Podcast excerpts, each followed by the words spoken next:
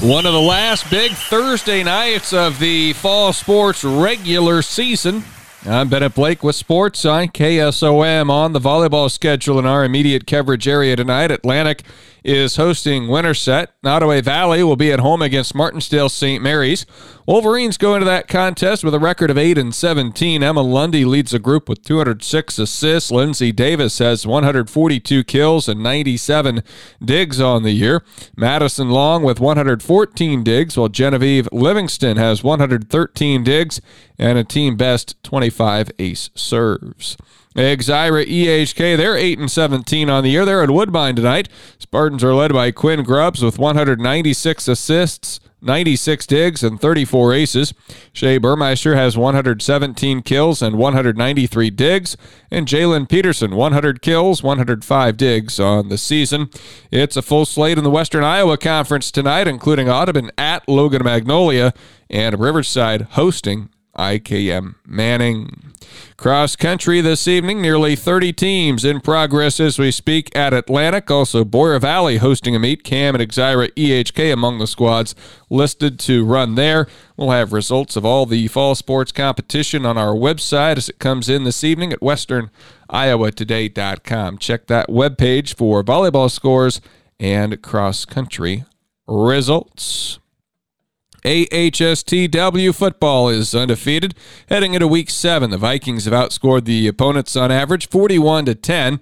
On Friday, they'll face 4 and 2 Logan Magnolia. After dropping their first two games, the Panthers have won four in a row and are in second place in Class A District 8 with a 4 and 1 league mark. AHSTW head coach Gigi Harris says this non district game at Logan is another good test for his football team.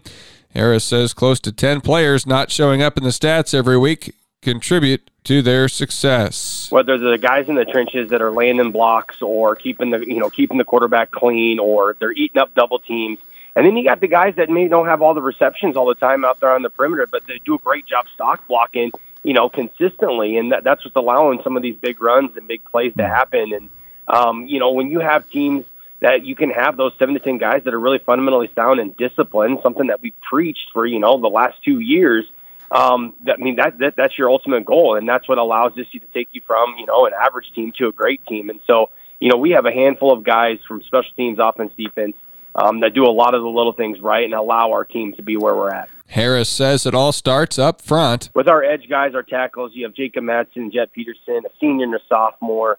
Um, I tell you what, as far as personality goes, they're a lot different. One's really loud and vocal, the other one's pretty quiet, and they and they complement each other very well the same way as far as their line plays go. Um, you know, we take a lot of pride in our line being athletic and being athletes. And if you want to talk about athletes, our two guards are are studs. They're athletes. Aiden Martin and Henry Lund.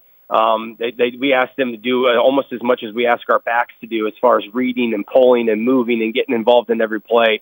Um, and you talk about potential growing each week. Those are two young men that just continue to grow. Heck, Aiden Martin would be a, a tailback on most teams, and he he decided to be unselfish last year in week seven, actually, in week eight, to say, "Hey, coach, I'll play guard," and um, we're just we're lucky to have him, and he's really grown in that position.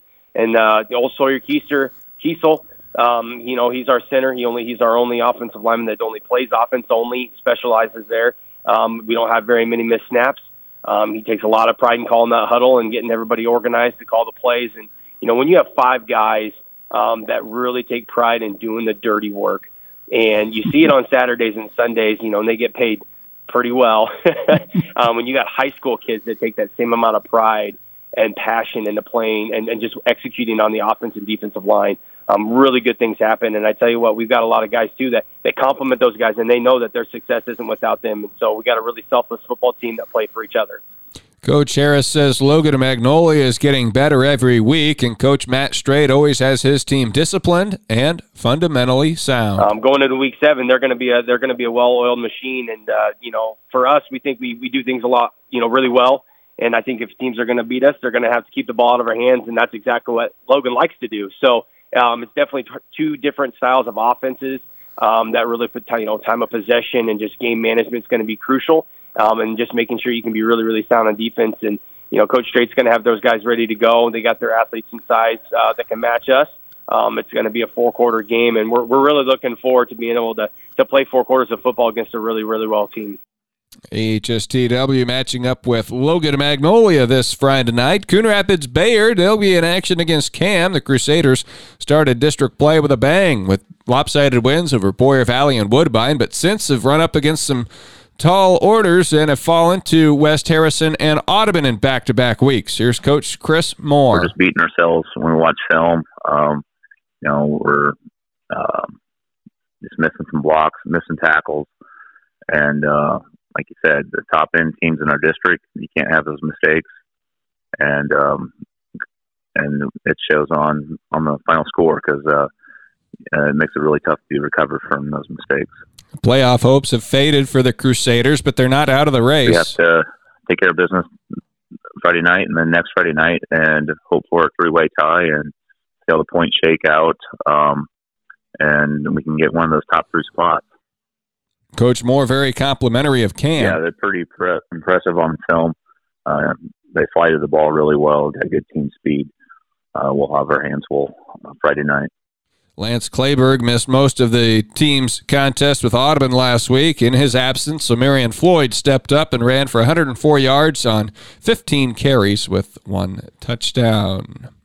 Knoxville will be at Atlantic, or excuse me, Knoxville will be hosting Atlantic tomorrow night. The Panthers one and five. The Trojans are two and four. If you'd like to hear some comments from a Panther coach Matthew Duncan, you can check that out with the story on our sports site at westerniowatoday.com.